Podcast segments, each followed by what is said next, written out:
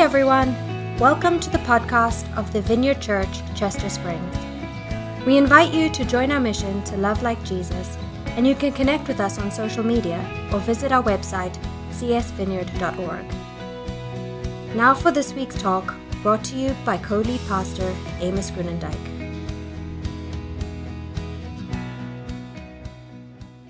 Uh, Happy Together is, in a way, an ironic series title for us in this time because we are happy together but apart. We are keeping our social distance, but I want you to know that social distance is not the same thing as emotional distance. And even though we've been put on a quarantine, that is not the same thing as isolation. We were made for relationship, we need it, and that's one of the reasons that the church exists to facilitate love for each other and connection with other people, as well as connection to God. So it is appropriate today to continue on this series about flourishing together. In fact, uh, in this new context, while some of us may be living alone uh, and needing digital connection to see other people, some of us have been stuck in our houses with our spouses and our families. And so we've had a lot of togetherness, and I hope that today's message will help um, create a more happy togetherness. But where we've been so far on the series, because we took a break, let's just go back. It's been over a month ago now that we started this series with a few principles for friendship. We said friendship is the kingdom come. We followed it up by talking about giving up controlling behavior and how to listen well without fixing or judging. We talked about how in a happy or, or, flourishing community, we need to give space for each other to grieve or to be sad. Allison talked about shame and uh, how shame is that feeling of unworthiness, but how we were born looking for someone looking for us, how we want to be paid attention to and, and valued and be given uh, respect. Today we're going to be reading from 1 Peter. This was written by one of Jesus' uh, dearest friends and closest disciples. 1 Peter 4, verse 7, he says, The end of the world is coming soon. We're just going to let that sink in for a minute. And we'll talk about it later. The end of the world is coming soon. Therefore, be earnest and discipled, disciplined in your prayers. Most important of all, continue to show deep love for each other. For love covers a multitude of sins. Cheerfully share your home with those who need a meal or a place to stay. Maybe not the greatest advice for a global pandemic. But uh, the idea here, and actually the, the language indicates hospitality, which we can still show. God has given each of you a gift from his great variety of spiritual gifts. Use them well to serve one another. Do you have the gift of speaking? Then speak as though God himself were speaking through you. Do you have the gift of helping others? Do it with all the strength and energy that God supplies. Then everything you do will bring glory to God through Jesus Christ. I think this is a timely passage. Uh, it's a little section of what a flourishing community could look like, but he starts with this phrase that uh, is very poignant right now. He says, The end of the world is coming soon. Now, you might read this as Paul, or sorry, as Peter, misunderstanding when Jesus was going to return. But if you uh, have been at the vineyard for very long, you know that when you hear the word end in the New Testament, it's not necessarily talking about the termination of the world. Uh, the word end in the Greek has a multitude of angles to it, like a diamond. You can look at it from different different ways and it expresses its meaning uh, through the different lenses. And one of the ways to see this is to, to understand that it means to be fulfilled. And so if you look at this through Peter's eyes, you have someone who was a dear friend of Jesus. When he looked at Jesus, he saw the face of God the Father. This man had healing in his hands and heaven in his eyes. He had watched Jesus die for the forgiveness of sins. He had seen Jesus rise to life again in victory over death and ascend into heaven as a display of his ultimate kingship. On the one hand, Peter is saying, yes, we live in urgent times. It's the end of the world as we know it. The question is, how do you feel? I feel fine. Okay, it, it's weird telling jokes to an empty room. But, uh, so there, there is urgency, but he's also saying, we live in, in urgent times because I have seen the climax of history. And even today, 2,000 years later, we are living in that fulfillment. We are seeing the kingdom of God come. In fact, when you look at the Greek in here, the original language, uh, Peter says the end of the world is coming soon, but that world for coming soon is the same word that he heard Jesus say at the very beginning when Jesus said, The kingdom of God has come near.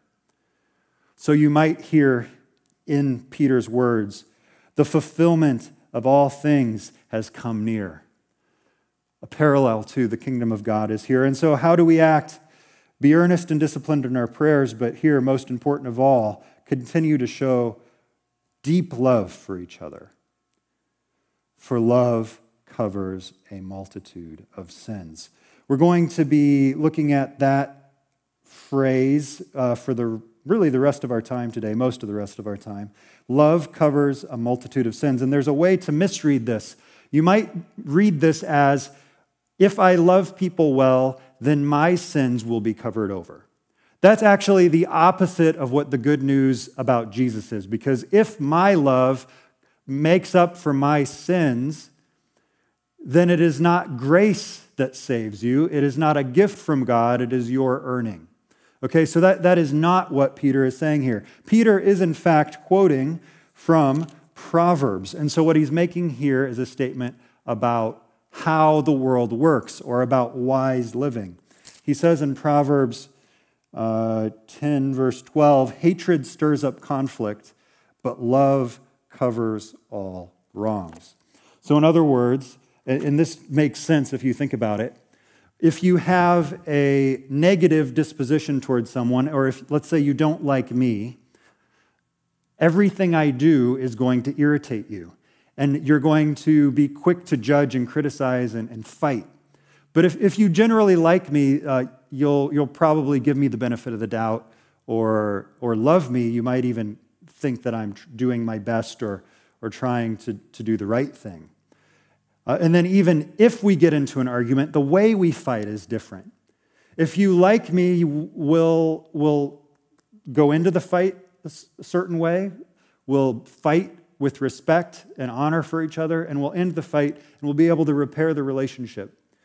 But if you come in with, with a disposition of hatred or suspicion, if you don't trust me, the whole thing gets tainted.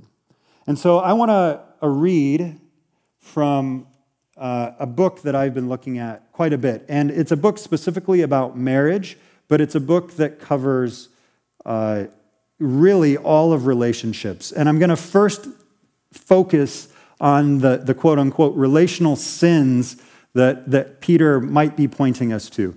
Uh, here, John Gottman, who is a researcher, says certain kinds of negativity, if allowed to run rampant, are so lethal to our relationship that I call them the four horsemen of the apocalypse because they're so devastating to relationship. The first horseman, contempt. Oh, sorry, the first horseman, criticism.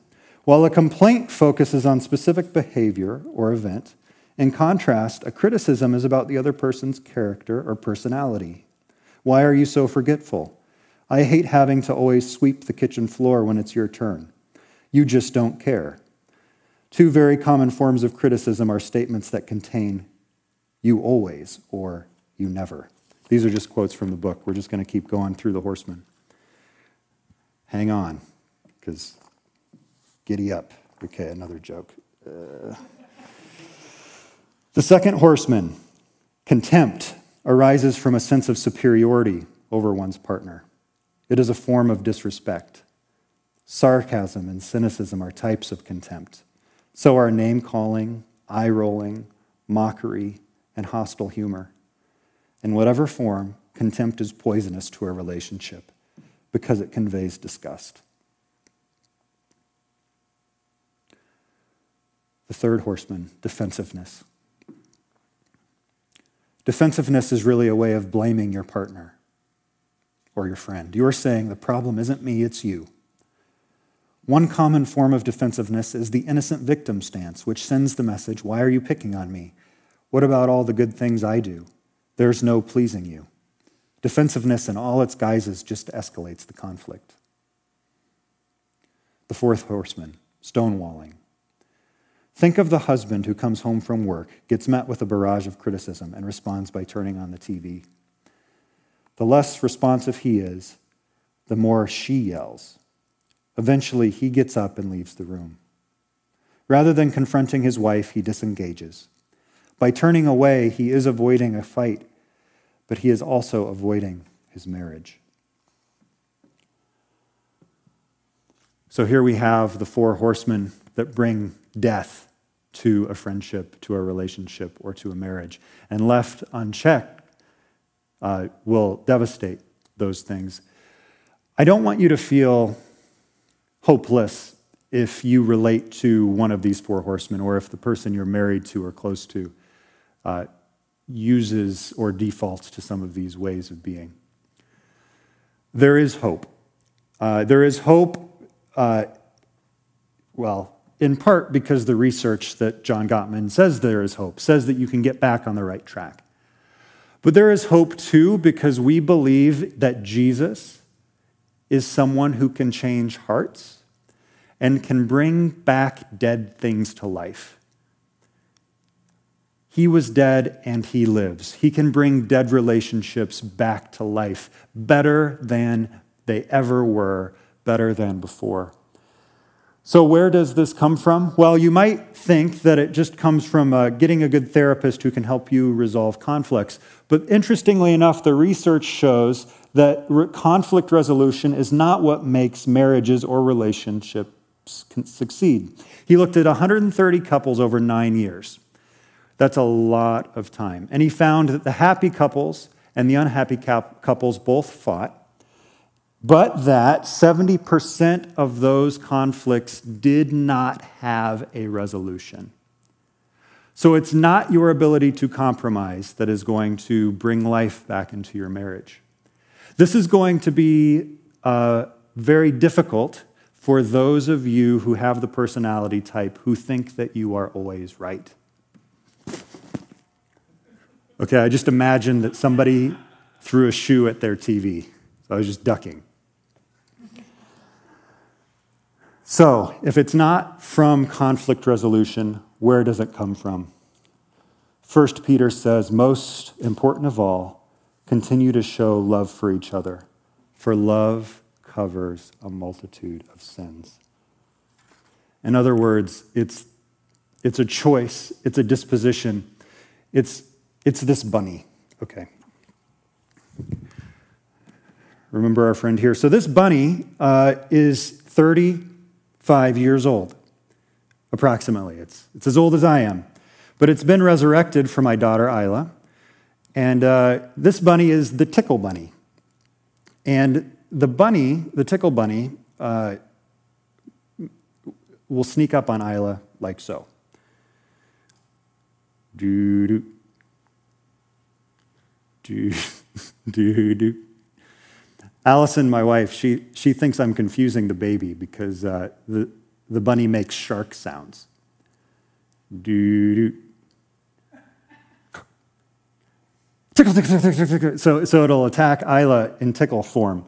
Now, that's how it started. What happens now is Isla will grab the tickle bunny by the ears, will bring the tickle bunny to me, and then drop the tickle bunny at my feet, and then run. Uh, I want to show you a picture of how this happens. Maybe you see it there. Yeah. So after she drops it, like I said, she runs and the bunny attacks her and she giggles. If she brings the bunny to me, drops it at my feet, and I don't notice, I don't know how developed her emotions are, but she has them. I'm not sure what I'm going to do with all these emotions as they deepen and evolve, let me tell you. But she will she'll get upset, she'll get mad. Because what's she doing? She knows somehow deep down that uh, she, wa- she wants my attention. She wants me to play with her. She's making a bid for relationship. And this is what John Gottman talks about, and this is what Peter talks about when he talks about uh, loving one another deeply.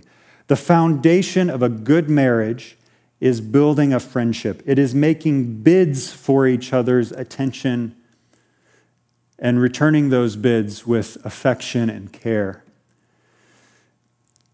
It happens in our marriages when, when we want to show our spouse something funny we read, or we want to share something that came from our day. And when we don't see them, when we ignore them, or worse yet, meet those bids for friendship, again, from, from a person, maybe our spouse, what we send back to that person is rejection.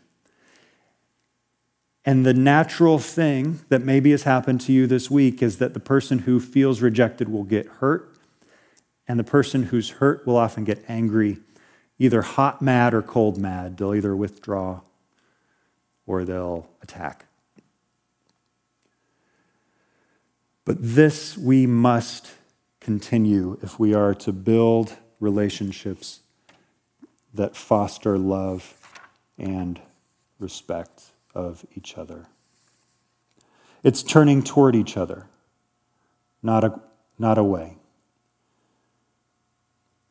1 Peter 4, verse 10 to 11 talks about two of the ways that God has wired us. Not that they're exclusive, not that some of us are one way and everyone else is the other way. Like both of these things live in us.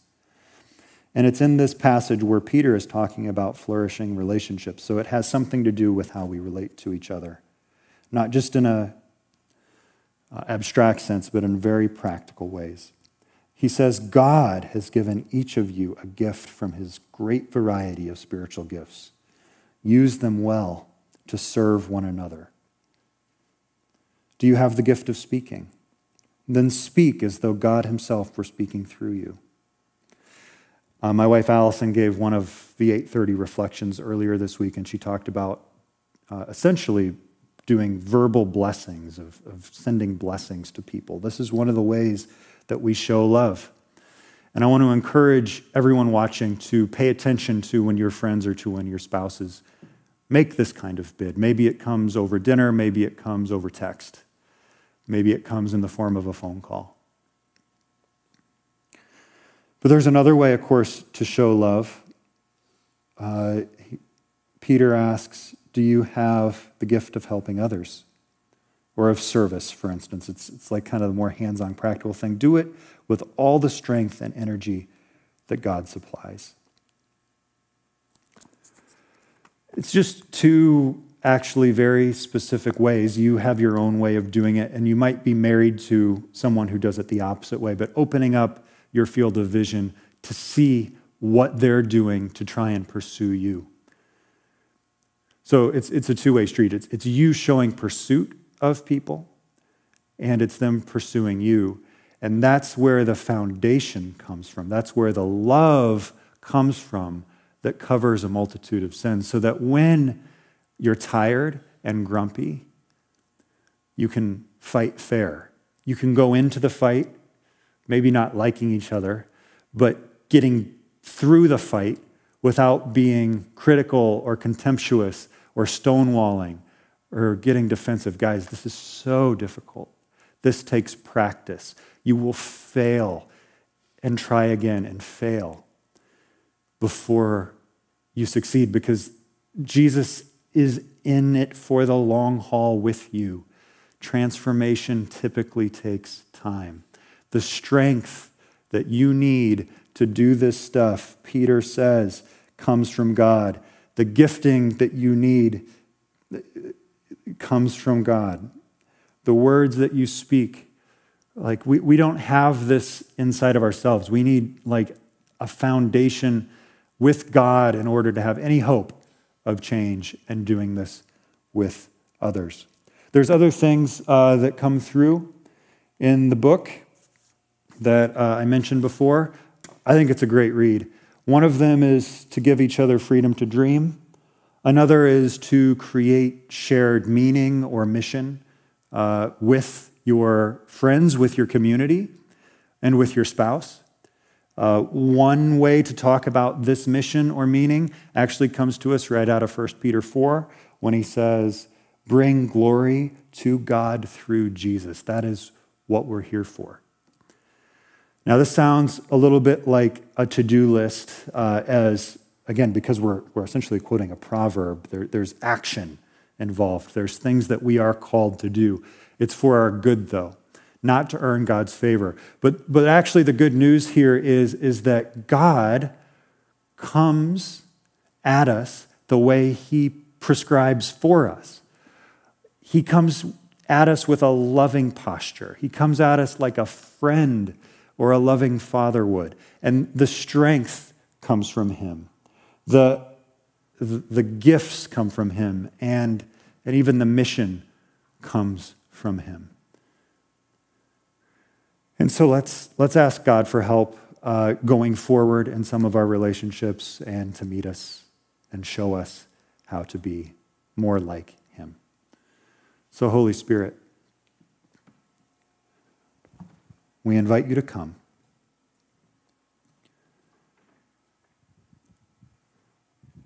And as we worship now, actually give us a deposit of your love that we could share with others. Give us a sense of togetherness. Even though we are apart physically, we we trust that there is a spiritual dynamic at work in the world. And so that we might even be able to feel that sense of mission and of belonging. Amen. And we'll talk more about that next week. So let's worship. Thanks again for listening to the podcast of the Vineyard Church, Chester Springs. We hope you share this with your friends and family and subscribe on iTunes or wherever you get your podcasts. See you next time.